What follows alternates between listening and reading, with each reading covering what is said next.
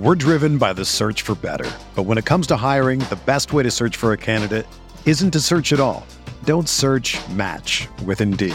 Indeed is your matching and hiring platform with over 350 million global monthly visitors, according to Indeed data, and a matching engine that helps you find quality candidates fast. Ditch the busy work. Use Indeed for scheduling, screening, and messaging so you can connect with candidates faster.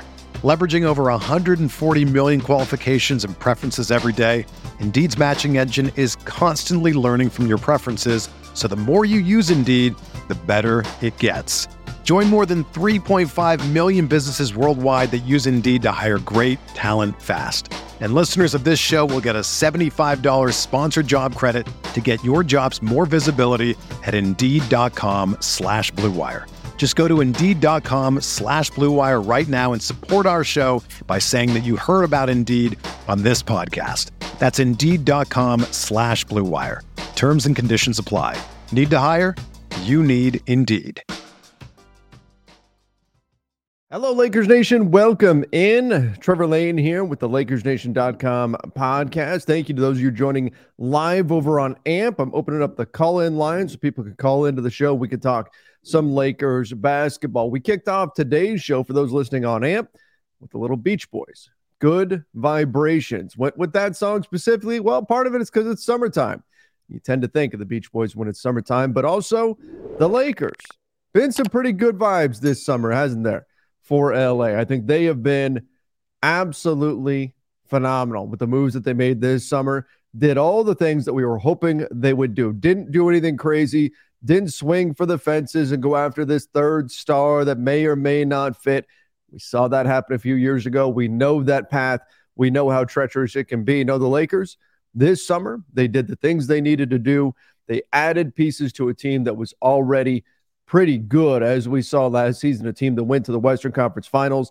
They made sure they kept the core intact and they added some guys that I think can help out quite a lot. And I think some of that gets lost a little bit in all the frustration that's out there right now, because right now everybody is waiting for that center position to get filled. We all know the Lakers at some point, they're going to fill their last roster spots. They've got two roster spots open right now. Looking at things, my guess is they probably only use the 14th spot. I think they stay below the tax line if they can. Um, they have to use at least the 14th spot. The 15th spot, they can leave that open if they choose. And history tells us they do tend to do that. That said, I've ad- advocated for going ahead and using both of those spots. It's not my money, but I've advocated for using both of those spots and going with a grab bag approach because whoever you get at that center position – probably not the best, most dependable, established talent that's out there, even if it is a Christian Wood type player. And so, what you, what in my mind, what you want to do is you want to give yourself as many shots at it as you can, get two players, and hope that one of them hits because there's a decent chance that at least one of them won't be when we're talking about the end of the of the roster. Now, last point I want to get into before we get to um, our callers here that are already lining up here to to join the show and by the way, if you're joining over on AMP and you want to join the show, just request to call in. But last point I want to get to on there is the end of the bench in particular, right? We, we're looking at this position, 14 and 15, as the Lakers need to get it specifically. You got to get somebody good. You got to get somebody who's going to play major minutes. You got to get somebody who's going to be a big, big factor. And I think that's why so many people are in on, uh, you know, go get Christian Wood, right? That's the kind of talent that you need. And I think one of the things, at least when I was coaching, I never coached at the NBA level or anything like that, but one of the things that I always had to consider more when I was looking for my last roster spot, I'm making that last cut or two on my teams. It's who is going to be agreeable to doing what the team needs? Who is it that can come in and is going to be okay with not playing every single game, with only appearing sporadically, with coming into certain situations that are matchup dependent.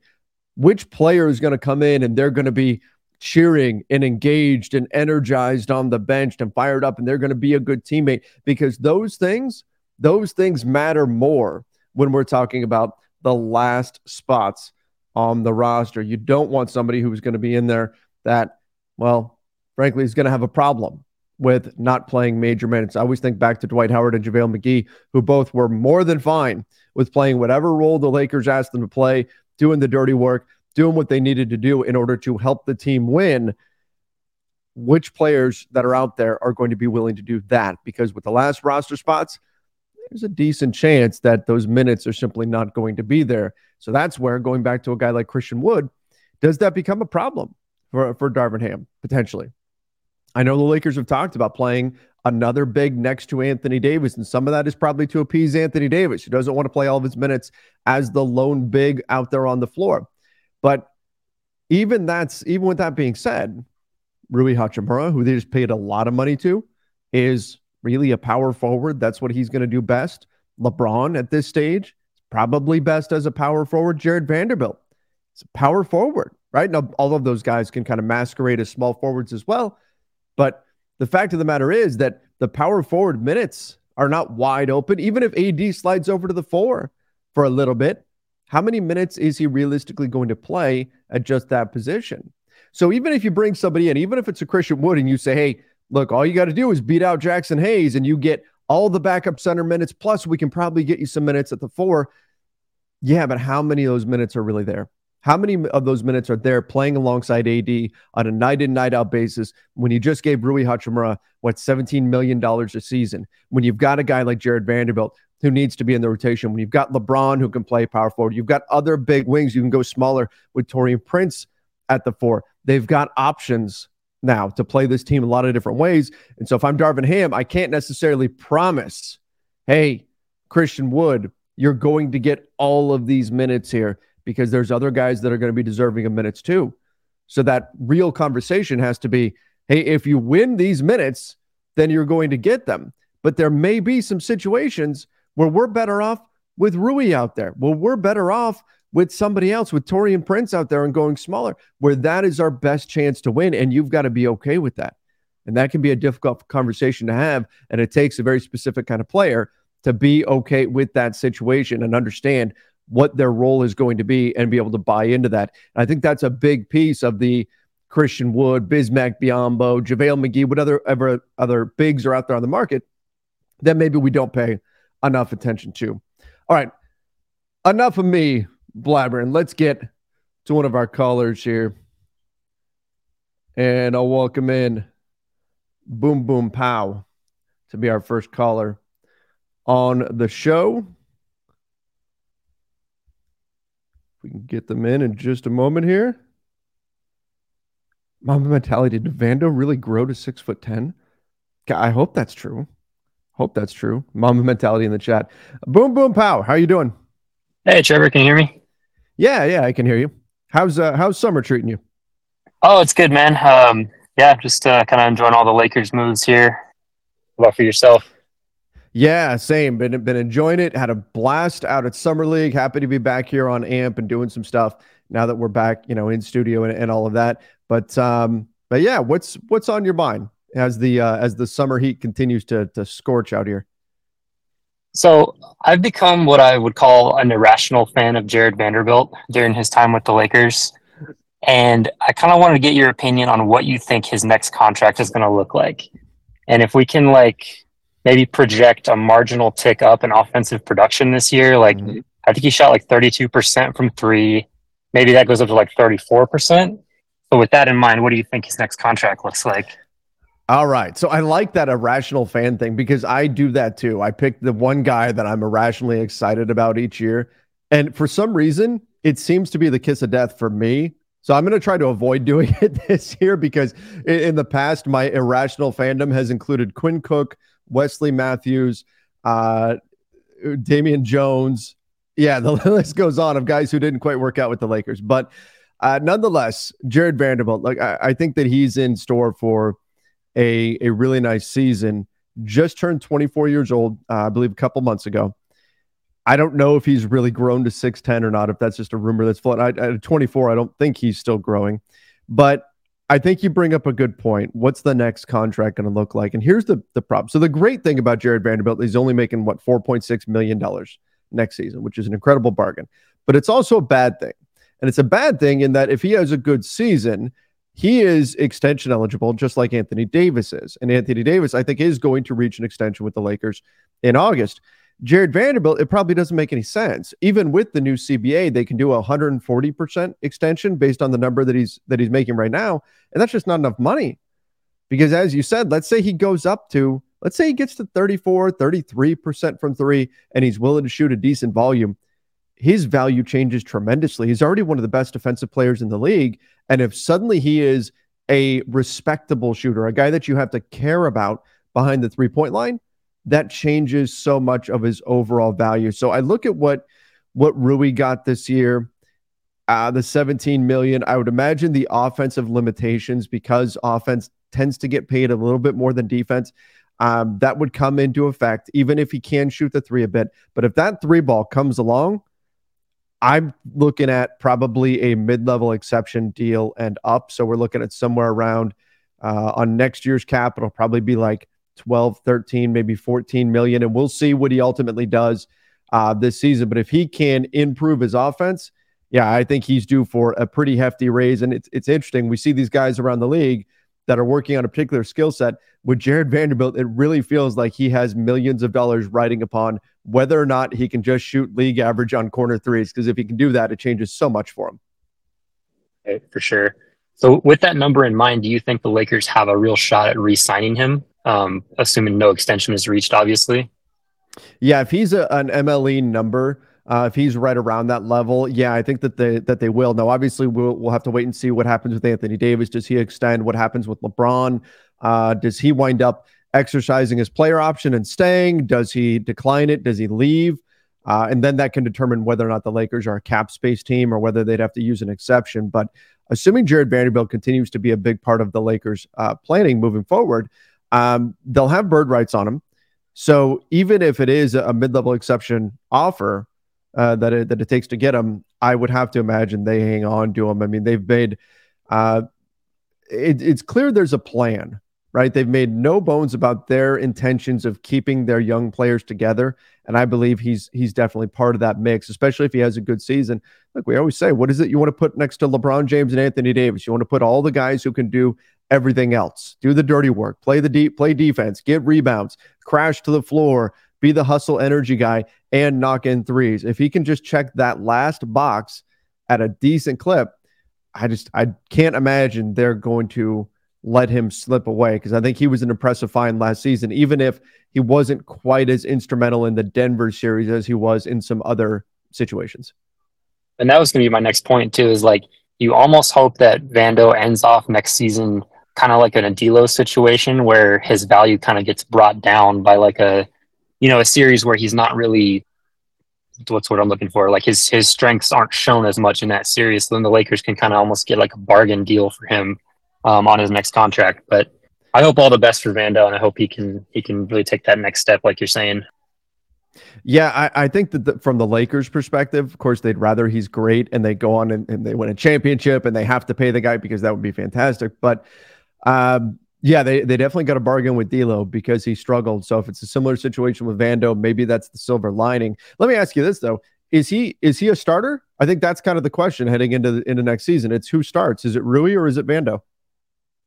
So I have him starting. I did listen to your show where you talked about this and said it's good that Darvin Ham has the flexibility to go with either him or Rui, depending on like you know who the other team's best player is, because you know, we all saw what Vando did against Luka in that Dallas game um, where they had that crazy comeback. Um, but but I have him starting. I think Darvin Ham's going to kind of go with what worked last season to get them to the playoffs and get them deep into the playoffs. Um, so and then like you're saying, if he can take that extra step with the three pointer, that'll just make more even more of a case for him to be in the starting five. Yeah, it would it would definitely close the gap on the offensive end because teams teams were ignoring him in the corner last year, and that's just not something that that you can do. Particularly if you've got Anthony Davis on the floor, you've got LeBron, and you want to open up the paint as much as possible. You need him hitting that shot. If he can do that, I think that increases his playability and makes it more makes you more capable of bringing Rui off the bench and using him as that scoring punch, despite what the contracts say. I mean, the contracts say Rui should be the starter based on how much he's getting paid, but um, that's not always the way that it works in the NBA. So I'm hopeful for a big season uh, from Jarred Vanderbilt. We know he's al- uh, he's already hard at work with Phil Handy, so that's that right there in and of itself is a great sign because it tends to be that whoever's working out with Phil Handy, good things follow them. For sure. And on the flip side, you know, Rui definitely showed some things defensively last season where like it's almost like both guys kind of showed us showed us things that maybe they weren't known for um, and that will be big assets for the Lakers going forward. So I don't really think there's a wrong answer of who starts this season between those 2 mm-hmm. guys. Yeah, absolutely agreed. And you know, one of the things I'm I'm kind of hoping to get an opportunity to ask either one of these guys or both of them, did they learn from each other at all? Because we saw like like Rui's defense made improvements, made real strides when he came to the Lakers. It, it changed a lot. And I wonder if he picked up anything from Jarred Vanderbilt, who's probably one of the better defenders at the position. And if Vando's offense comes along a bit, uh, particularly with just how he approaches guys closing out on him, which is a Rui specialty, I wonder if they're picking up things off of each other in addition to from the coaches, because that that would be an interesting dynamic to see to see both guys who are str- so strong in a particular area kind of raise the weakness of the other guy that's on the roster that's filling a similar position. Yeah, that would be awesome. Um, you know, maybe even like from Austin Reaves too. We've seen his mm-hmm. development um, just just through his time with the Lakers. So uh, very exciting uh, time to be a Laker fan with all these young guys here on the team. So I guess that's all I got for today, though. Yeah, yeah, awesome time to be a Lakers fan, and we can't wait for the season to get started. But thank you so much for coming on. I appreciate it. Yeah, thanks, Trevor. Have a good one. Thanks, you too. All right. Again, if you want to call into the show, we are over here on AMP. All you have to do, the call in line is open. All you have to do is hit the button and you can call in to the show as well. Um, we'll be here on AMP twice a week throughout the summer. We'll be breaking down all the latest in the world of the Los Angeles Lakers. So if you're a Lakers Nation podcast listener, if you're watching over the Lakers Nation YouTube channel, you just go download the AMP app. It's a great way to call into the show, participate, and become part of the show. Going to try to stick with Tuesdays and Thursdays at noon Pacific time. Seem to be a good time for everybody. A lot of people are kind of, you know, they're at work. They can listen a little bit on the side while they're getting some stuff done. Or maybe you're somewhere else. Maybe you're out at the beach or something like that. I saw, I think it was Mamba Mentality in the in the chat, which I'm having some issues seeing the chat right now. But oh, there we go. Said he's like at the dentist or something or something like that. Um, which is always fun. Yeah, I said there's a rumor that Vando Vando grew to six foot ten. I didn't see that, but if that if that is a thing, I mean that I mean he's six eight based on his actual listing here. Um, I don't know if he actually grew that much. Oh, there's a video. There's like a video on YouTube going around about um about him growing. I'll I'll have to check it out and see if he actually grew or not. That would be uncommon at 24 years old to grow a few more inches. That would certainly not be not be the norm. All right, we'll bring in another caller here. Again, if you want to call in, just use the button and call into the show. We'll talk some Lakers basketball here. So coming in, we've got uh VZ. Mama mentality. Hope you're feeling better. See you're putting in the chat there that you are getting some work done at the dentist's office. So hope that goes well. Hope that goes well. Always a challenge sitting in that uh, that dentist chair. Hope we're making it a little easier on you. All right, so VZ will get here in here in just a moment. Vando is he is so intriguing in terms of his overall potential with this Lakers team. If he can just get that corner three going a little bit, changes a lot. And his finishing, I know we saw in some of the footage that he put out there, um, he was working with um, Phil Handy on his finishing just a bit. And that's something that I would like to see as well. If his hands can get a little bit better around the rim, if he can get his finishing going, that would, I think, be a big, big thing for the Lakers as well, because he did get a lot of drop off passes and things like that from the dunker position when he did cut baseline. He was getting a lot of opportunities there when, when teams were focusing on LeBron, focusing on, on AD. Next thing you know, there's Vando getting the ball in the dunker spot and uh, had to be able to go up and finish those. All right. VZ had some trouble getting in, so we've got Casbury. Casbury, welcome in. How are you doing? Good. How about yourself, Trevor? Doing well. Doing well. Uh, what's on your mind? I just wanted to uh, see your viewpoint on uh, Colin Castleton because I, I really like what I saw from him uh, in uh, summer league in the games that I did watch. Yeah, so actually, I'm going to be doing an interview with Colin Castleton uh, in just a few hours, and so that'll be out uh, on Lakers Nation. That'll be out. Uh, I'll probably put it out tomorrow morning. Um, so I'm going to ask him a lot of stuff uh, about his game and about his development and and all of that. But from what I saw and from talking to him a little bit at, at Summer League, I'm really intrigued by what he can bring. He's he's unique in a way with his passing ability, his ability to uh, take the ball up the floor on the break to grab and go defensively. It's just not something that you typically see bigs do. And he's really, really good at it.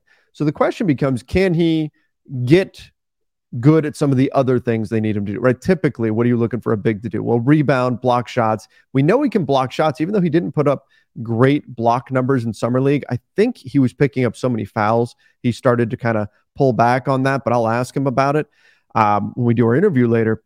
But um, I'm intrigued. I'm very intrigued. The rebounding, he get he got pushed around a little bit, but there's so much there to his game with his passing, with his vision, with his screen setting. The Lakers' offense really started taking advantage of him almost immediately in in summer league. It felt like overnight he became the integral piece to their offense and kept things really humming with his ability to set high screens and then his passing out of the high and low post. So I liked what we saw out of him a lot. I don't know if he's so good that you just say, here's the 14th roster spot and we're going to start putting you into the rotation. We'll see what he looks like in preseason. But I think there's potential there with him, and he's certainly somebody to uh, to develop moving forward. What what were your thoughts? What did you think of him? Yeah, I genuinely I like the uh, the passing ability, and uh, like you were saying, how uh, how he gets out on that high screen uh, it was nice to see that the offense was able to run through him and it wasn't it wasn't stagnant at all. Um, I think yeah he can be a piece for us. Uh, not this year obviously, but I'd love for him to just kind of learn from AD. You know his rebounding ability, just to see how far he can uh, improve in that front. Yeah, the rebounding is going to be important for him. He's not, you know, he's got to get in, and he's older, right? He was a, a senior in college. Um, so his his body is a little bit more filled out than than say like a you know Max Christie last year who was coming in as a young player, but he gets in an NBA strength and conditioning program. I have to imagine he's going to put on muscle. He's going to get stronger. That's going to be important for him. But we'll see how he adjusts to the NBA game. And then a big question two is going to be the jumper, which has been a little bit concerning. You know, it's just it, it's hit or miss. He can be hot or cold with the jump shot. Can he eventually stretch that out to the three point line? I think that's going to be a big factor in his long term development in the NBA. It's can he become that guy that can stretch out to the three or at least get out to, say, a 20 footer and knock that down with consistency? Because if he can do that, there's a lot else to his game that I really like. And I think there's a lot of potential there. I'll tell you the thing I'm concerned about, though, is physically, he reminds me a little bit of Jay Huff. And I like Jay Huff. I was a proponent of Jay Huff's. I didn't think he showed out that well at Summer League with Houston, uh, but he did wind up getting a deal. I'm trying to remember who he signed with. It was just the other day. He signed a, a two way deal with somebody. But Jay Huff never really got a shot, never really cracked the Lakers rotation. And so we didn't get to see much, even though he was one of the best defensive players in the G League. He just never got a real look from the Lakers. And that was, for me, that was frustrating. I thought this is a guy who should really get a chance.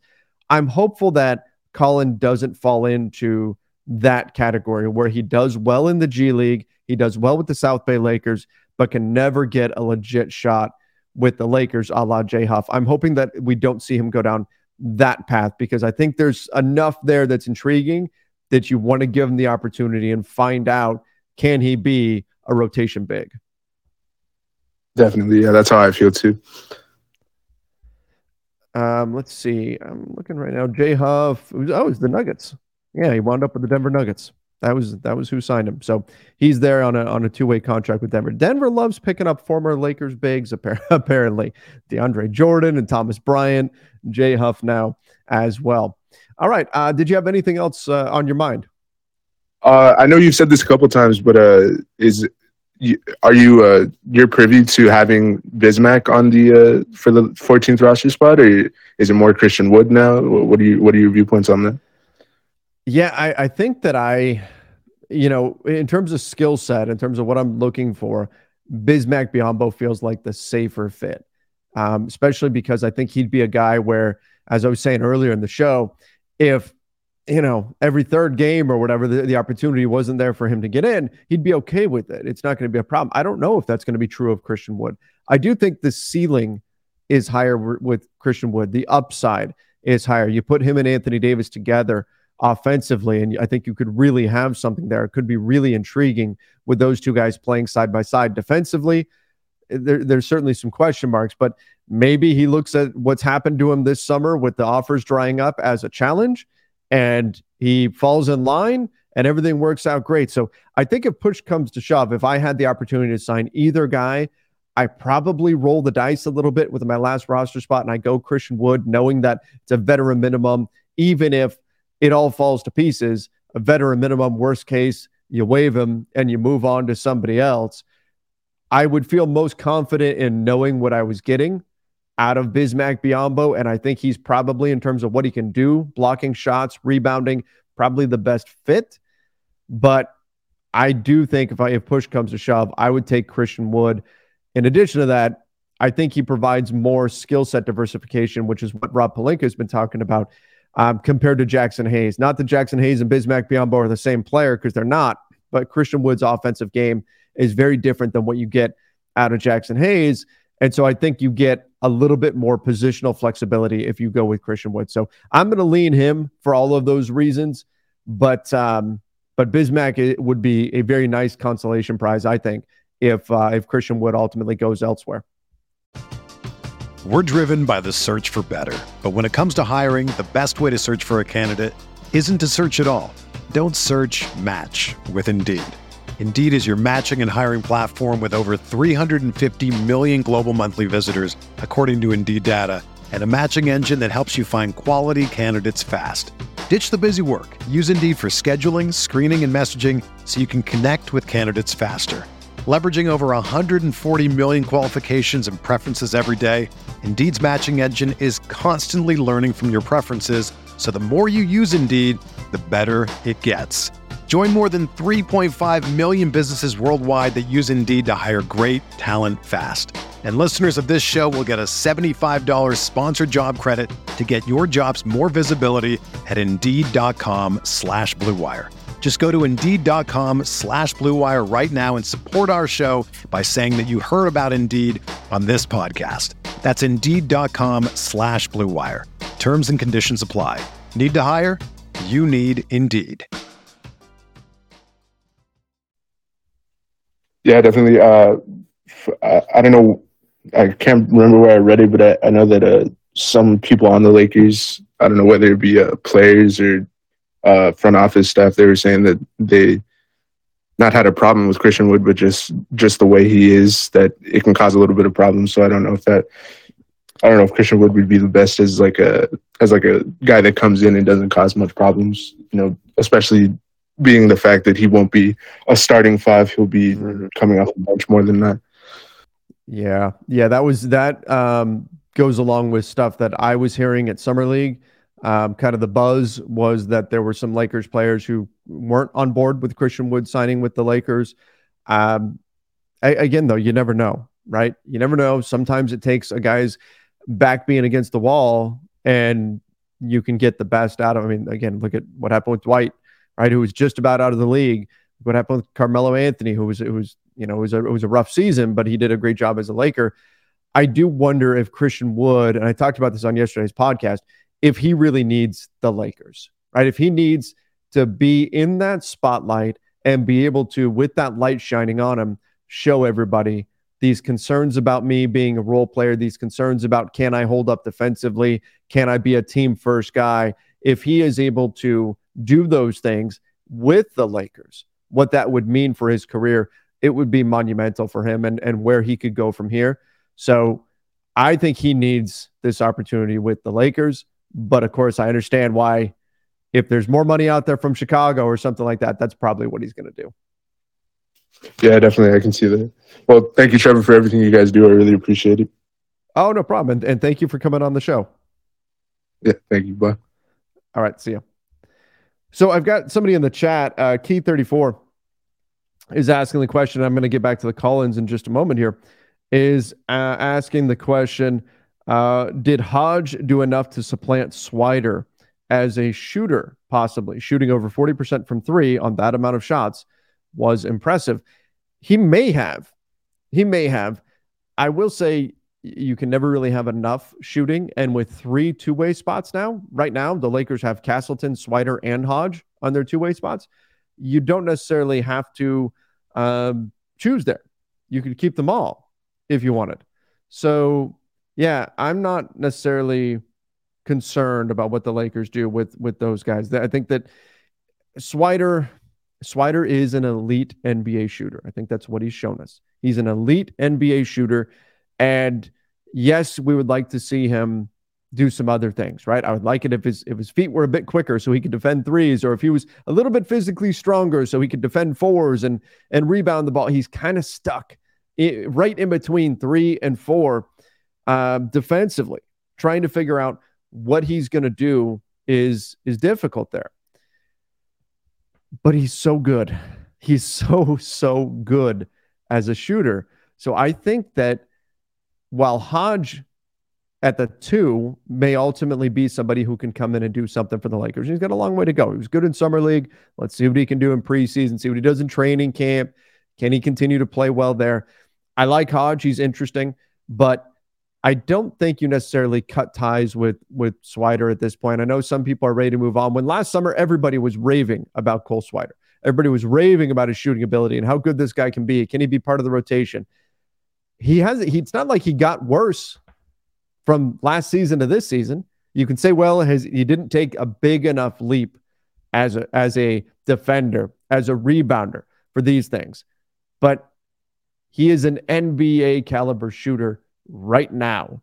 Right now, if you put him on the floor right now in an NBA game, teams have to stay with him. If they don't, he will kill them from behind the three point line. That's how good he is there.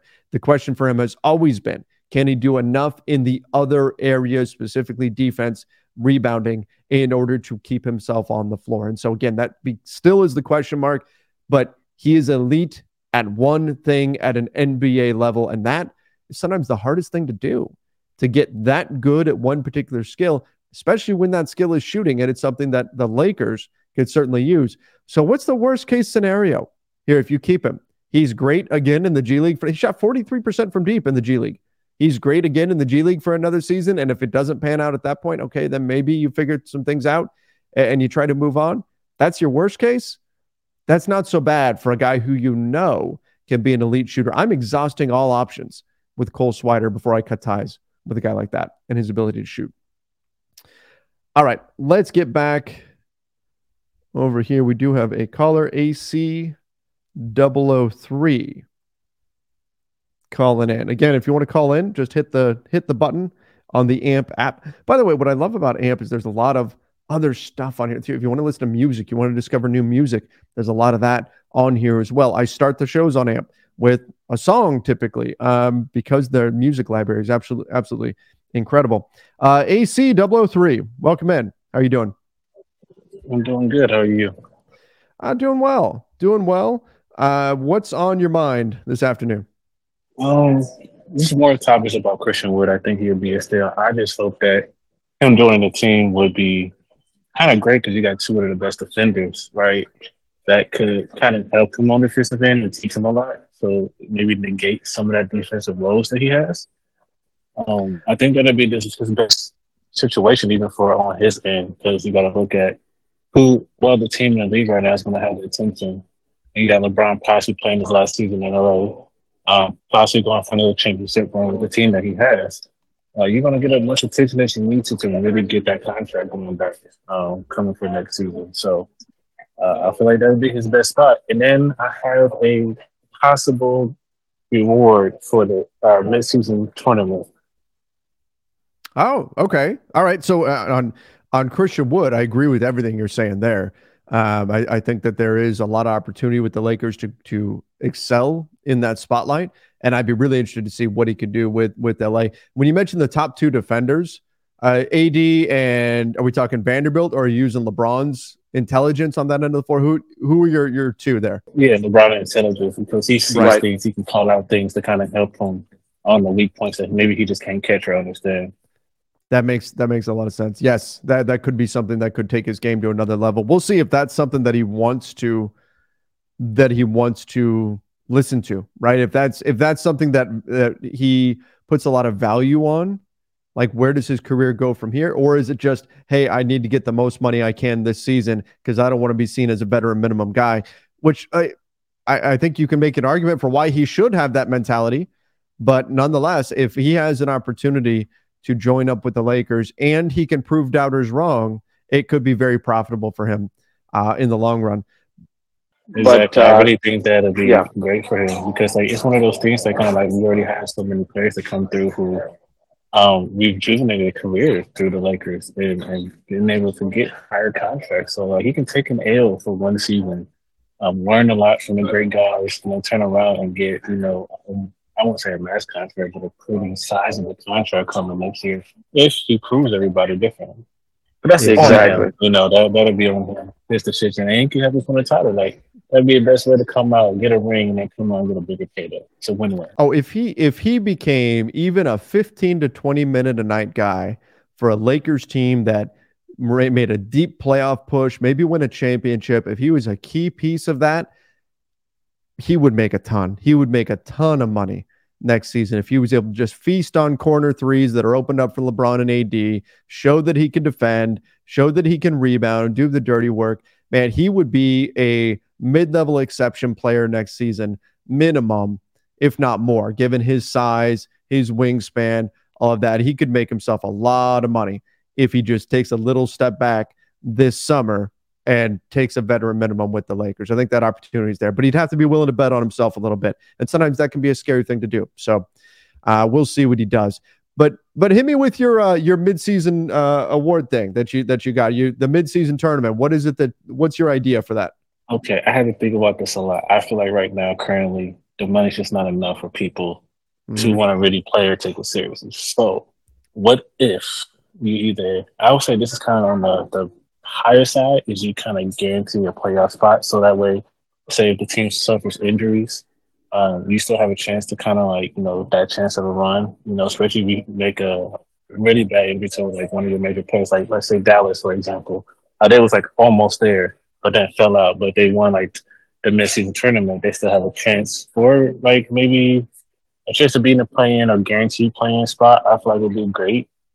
Um, but my number one thing is like either let's say you're uh, take like home court advantage from a team. So like you guaranteed home court advantage for a series, not the whole entire playoffs, but just one. So say the number one seed you're going against them in eighth, but you pick that series, so you can flip it. I feel like it's kind of bad for the number one seed, but at the same time, that would give it finish for every team to play, so you secure what you already have, or possibly flip the script. But that might be a little bit much. So even just like maybe get an extra home game for like flip the series like how they used to.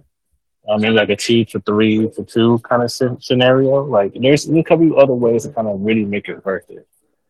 Okay, so so let me make sure I'm understanding this. So you're saying that you would take, you would you would essentially get a power, right? You're uh, this almost sounds a little bit like like the CBS show Big Brother, right? Where you get a, a certain power and you can use it a, a, at some point. So let's say you're the eight seed going into the playoffs won the midseason tournament. You then have in the postseason the ability to whatever series you choose to claim home court advantage. So you're the eighth seed. Let's say you're going to the matchup with the one seed and you flip one of those games that typically would be a home game for the one seed. You flip it to a home game for your seat for your team, and that then gets you home court advantage in the series. That's that's the concept there is that you would you would get that that power. What about for a I guess the question becomes what about for a team that doesn't make the playoffs? Does that power just expire? Does it become something else for a non-playoff? Because that that is kind of a lot, right? To to be able to claim home court advantage, that's a big deal. Exactly. Well, that's when you can flip it and say, well, if you don't get to, to use that power, maybe there could be an alternative. So, like, so don't make uh-huh. the playoffs, you have another power. So, I don't know if you want to put that into the draft or maybe like next season or like there could be other ways you can put that, or you just have a bonus. So that team that played whoever all the players at that time, if you get traded during like the trade deadline, that they could just get a little bit of bonus money. Like, so mm-hmm. you couldn't use that power, but at the same time, you still utilize maybe some extra cash for them as like a default.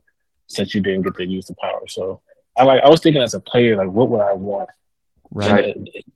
To kind of like make me actually want to work for this. So if I win this now, what could it give me in the future that I would really want? And nothing matters more than having an advantage in the playoffs. Like nothing else would really matter to me. Yeah, I, I, think there's something to that. I think that's something that players would care about. And that's the key, right? It's just finding something players are going to care about. Now, I think, and Keith Smith has brought this up quite a bit on the front office show, what the NBA is banking on, right? The winners get half a million dollars, right? Each each player is going to get half a million dollars, which to most of us, that's that's a lot, that's a lot of money. I would be very motivated. But for an NBA player, if you're LeBron James and you're a billionaire, half a million dollars isn't quite as big of a deal. So what the NBA is banking on is that a player like LeBron, like AD, that are already multi, multi, multi millionaires, uh, if not billionaires, uh, they're going to look at the guys on the end of their roster. They're going to look at Max Christie. They're going to look at now the guys they just drafted, Jalen Hood. They're going to look at Max Lewis, maybe look at their two way guys, Cole Swider, D'Moi Hodge, right? Colin Castleton. They're going to look at these guys. And they're going to say, man, but think about how much a half a million dollars means to these guys. Let's go out there and let's compete for them. Let's let's get them this money because this is going to matter so much. I think that's what the NBA is banking on. But I think that if we see this whole midseason tournament thing play out, and they're all going to count for regular season games, right? They're going to count for regular season games. So I think teams will approach them as such. I don't think I don't think they're going to just throw away the tournament games because they can't. They count as regular season games. But if we get to the championship game, which will be an out of season game, that is the only additional game under the NBA's current plan. If you get to the championship game and it doesn't seem like the players care all that much about winning the midseason tournament, and I would be surprised if this is the case. I think players will get on the floor and they will care. But if it doesn't seem like the teams are really competing that hard, you've got teams holding guys out, stuff like that, then I'll think they'll, they'll need to change something because clearly that incentive of half a million dollars was not enough to get the players to get out there and compete at the highest level. So I agree with you, but I don't think we're going to see a change unless the championship game is catastrophic this year and the, and the players look lethargic and like they don't want to be out there. Exactly. And like, don't get me wrong, that's a great idea what they have, but you got to think since the uh, money that they're making keeps continuing to rise season by season, half a million dollars is really not much. Like the mid level session or even like some of the lower ends, like these people making three, four million dollars. That's maybe yeah. two, three months of a paycheck that you're, you know, getting as a bonus. So, and you got people like LeBron. Like I'd rather LeBron teach me how to make more money and become a billionaire like him than half yeah. a million dollar tournament bonus. So like there's there's other ways, but like I get it. Like I think this first season may be this first um, mid-season tournament will be okay, uh, and then once they increase the incentive, I think that's when people really start going for it. To me, it's kind of like I hate saying it, like the All Star game. Like it's at the end of the day, they mm-hmm. get money for that too, and there's no incentive there except for having fun. So yeah, yeah. I I hope that does it doesn't go the way of the All Star. The All Star game was good. The first couple of years they put in the Elam ending, that was a lot of fun. But this last All Star game, what a snooze that was. I hope this doesn't become that. What do you What do you think about the midseason tournament in general? Is this a good idea, or do you think the NBA is going to wind up regretting doing this? I feel like how they orchestrated the midseason tournament is good because it's only one actual game. But outside of that, um, needed more incentives. And and then it'll be a really great thing. But it's only one extra game outside of the season. It's a really great thing. But outside of that, they need to figure something else out. Yeah. Yeah, we'll see. This has been kind of Adam Silver's pet project for a while now. This has been something that he's wanted. He sees the, the success that tournaments can have in soccer, and he wants to replicate that in the NBA, which sometimes can work. Sometimes you take an idea from somewhere else you plug it in and, and off you go. I mean, the addition of the three point line was was something that, that was similar thing. You take little bits and pieces from other leagues and stuff and you find things that work for you. But I don't know if this is going to work or not. And I'm very, very glad that the games are counting as regular season games too, because then even even for the fans that maybe won't care about the midseason tournament or aren't excited about it, there's still reason to watch all the games because they're still regular season games and they count for something with the exception of that championship game. And they're going to do it in Vegas. They're going to do a championship game in Vegas. So maybe they can make a big deal out of it and everything. But um, we'll see. I, I'm going to try to stay optimistic about it. But I don't know if this is really going to take hold at, the, at least not the same way the play-in tournament did because that that has worked out great. That's been a fantastic change for the NBA. I don't know about this. Is that the, the play-in has a huge significant uh, bonus if you have a chance to be in the playoff. Yep. yep. So, like I said, all in all, it's all about the rewards that they get, and if they can make it worth it, and people really start playing for it. Yeah, absolutely. It's got to be worth it. It's got to be worth more than a day of rest would mean for the for these players because that's really what they're weighing is would I rather just get a day off and rest and not care about this tournament. We'll see how this ultimately plays out. This will be the first year of it. I don't think it'll be the last, but it's going to be interesting to see how the fans react, particularly to that championship game, and we'll see where they go from there. Um, did you have anything else that you want to chat about before I let you go? I don't know. Really, I let somebody else take. I think I took enough of your time today, but next time I'll get on again. All right, that sounds good. Thanks for coming in. Thanks for having me. All right, have a good one. All right, good call there. Uh, Key thirty four asking in the chat said, "Do you think LeBron and AD will start the season this year, or will LeBron specifically slow play a return?" So that's a good question. There were uh, some rumblings that LeBron may not start the season, right? When LeBron first started throwing out there the idea that he was, you know, maybe going to retire, right? That was after the game four loss to the Denver Nuggets in the Western Conference Finals. He threw into question whether or not he'd be he'd be back for the, this next season. Since then, you know, the, the sentiment has always been that LeBron would play this coming season, that he was just, you know, blowing off steam, that he was upset in that moment. And of course he was. Denver fans will say he was just trying to take some publicity away, some press away from Denver for winning the series. I don't know if I could go that far, but um, I do think that LeBron and AD will start the season with the Lakers. You know, there was some idea that maybe, maybe they would sit out, at least LeBron might sit out for the first month or two of the season and then kind of ramp up. I mean, he's going to be 39 in December. This is his 21st NBA season. That maybe instead of trying to go through the long grind of the season, he would, you know, come in at the halfway mark or something like that. I don't see LeBron doing that though. I don't think he's it, like it makes some sense. You could talk me into why this would make sense because then he's playing less of a season. He can be fresher for the playoffs. And that's what really matters. But he's already back to training. He's already preparing for the season. His body is used to it. He's done this now for this is 21 times that he's gotten his body prepared for an NBA season. And I think what we will see though, while I think he is going to start the season, I think AD will will start the season as well. I think what he is going to do is we're going to see more rest opportunities. And you look at we talk about this in football a lot. We talk about this in football. What are the moves that a team make really tell you? For example, um, we've been hearing the Dallas Cowboys. Uh, my wife is a is a Cowboys fan.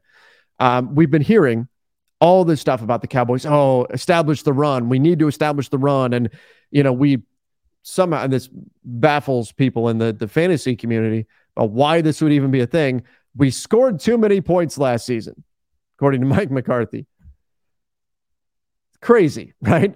We scored too many points. His rationale being they scored too quickly. And what that meant was by the end of the game, their defense was on the field so much because their offense was scoring so fast that their defense was exhausted by the end of games. And so the rationale is hey, if we run the ball more, if we stop passing so damn much, then what we're going to do is we're going to give more rest time to our defense. They're not going to be on the field more. That's going to help them close out games. That's going to ultimately help us win games, even if we score a little bit less. I don't think that's very fun, but if that's the plan. So the idea is they're going to run the ball more. But look at the moves that they've made. What have they done? Look at their running back group.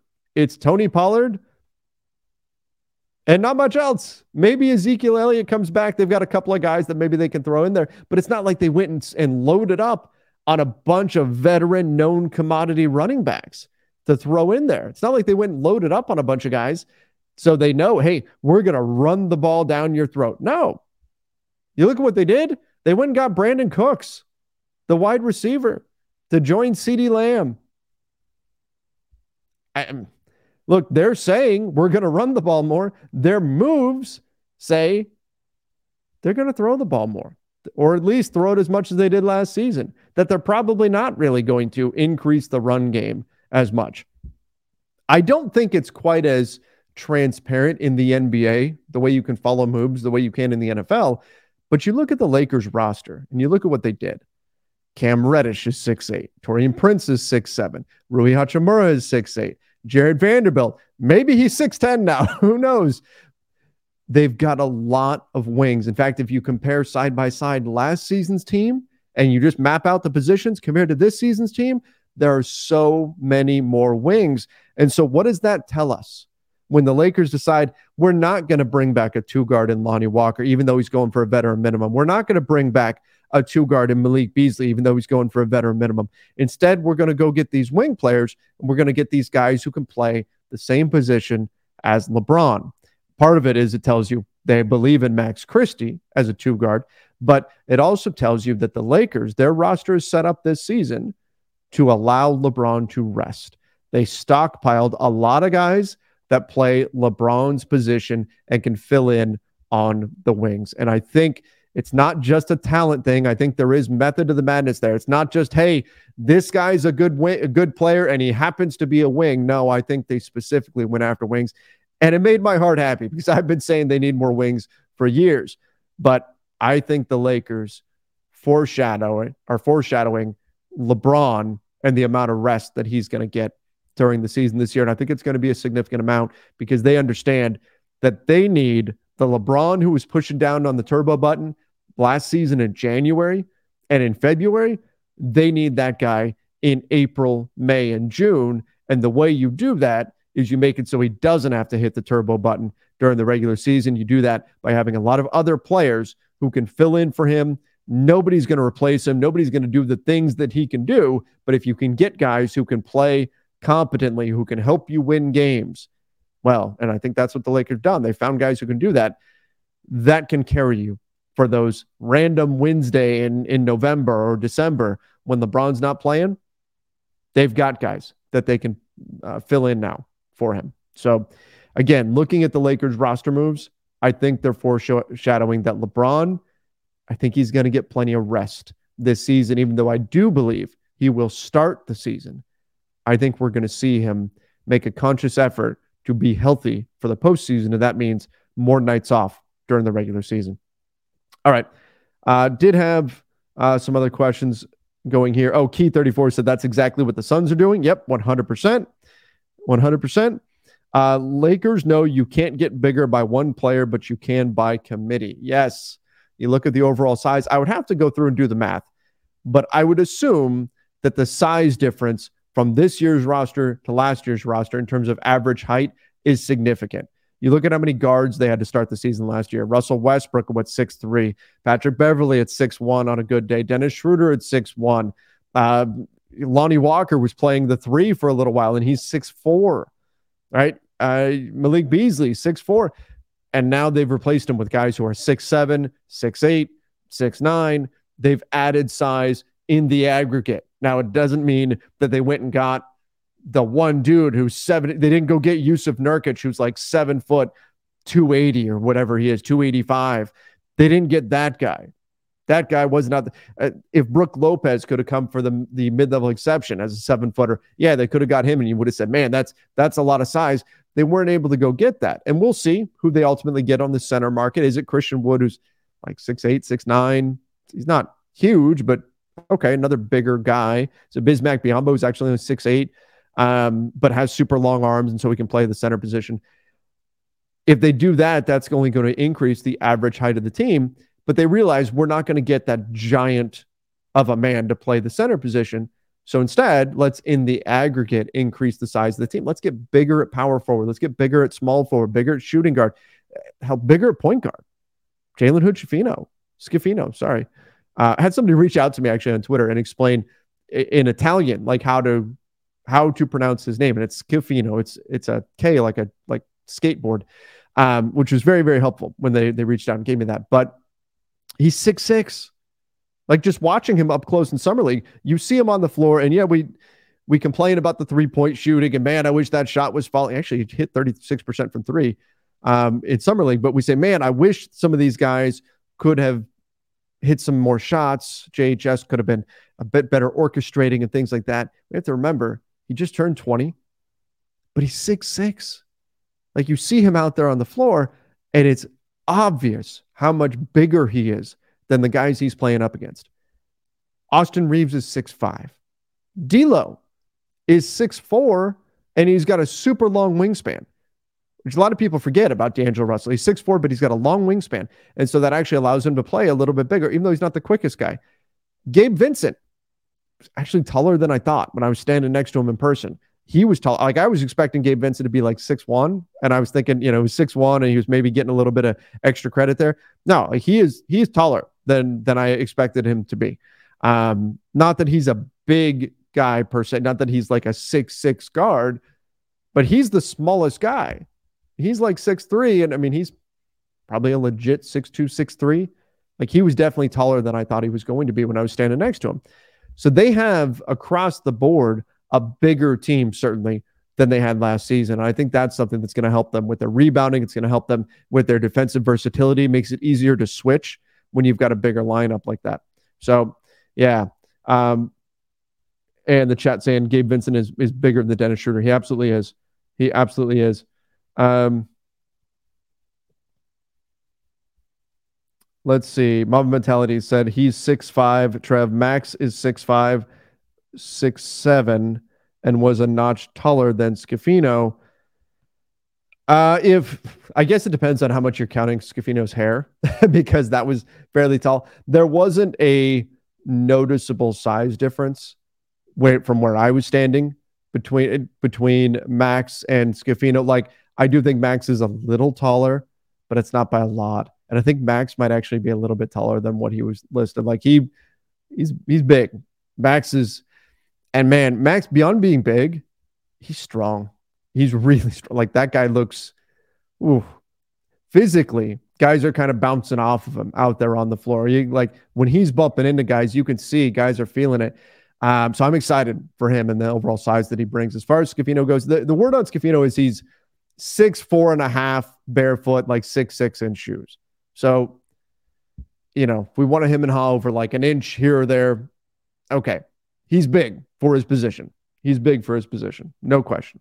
No question. And that's something that I think the Lakers clearly set out to do was get more positional size this summer. And they've done that, as well as adding guys who can play LeBron's position in order to allow him, I think, to rest more. All right. Let's call it a day there. We come on here for about an hour and talk Lakers basketball Tuesdays and Thursdays at noon over on the AMP app. You can download it from the App Store over on iOS, on Apple. Download it. You can join the show. Make sure you follow the show at Trevor Lane. And uh, you can set a reminder. You can turn on notifications. That way, as soon as we go live, you can jump in, you can join in the conversation, and we can talk some Lakers basketball together. But want to thank everybody who called in to today's show. It was a lot of fun. Always a good time. Lakers Nation, make sure you guys are subscribing to the Lakers Nation YouTube channel. Of course, the podcast over on Apple Podcasts as well. Again, thank you so much, everybody, for joining me. Till next time, see ya and stay safe. Everyone is talking about magnesium. It's all you hear about. But why? What do we know about magnesium? Well, magnesium is the number one mineral that 75% of Americans are deficient in. If you are a woman over 35, magnesium will help you rediscover balance, energy, and vitality. Magnesium supports more than 300 enzymatic reactions in your body, including those involved in hormonal balance.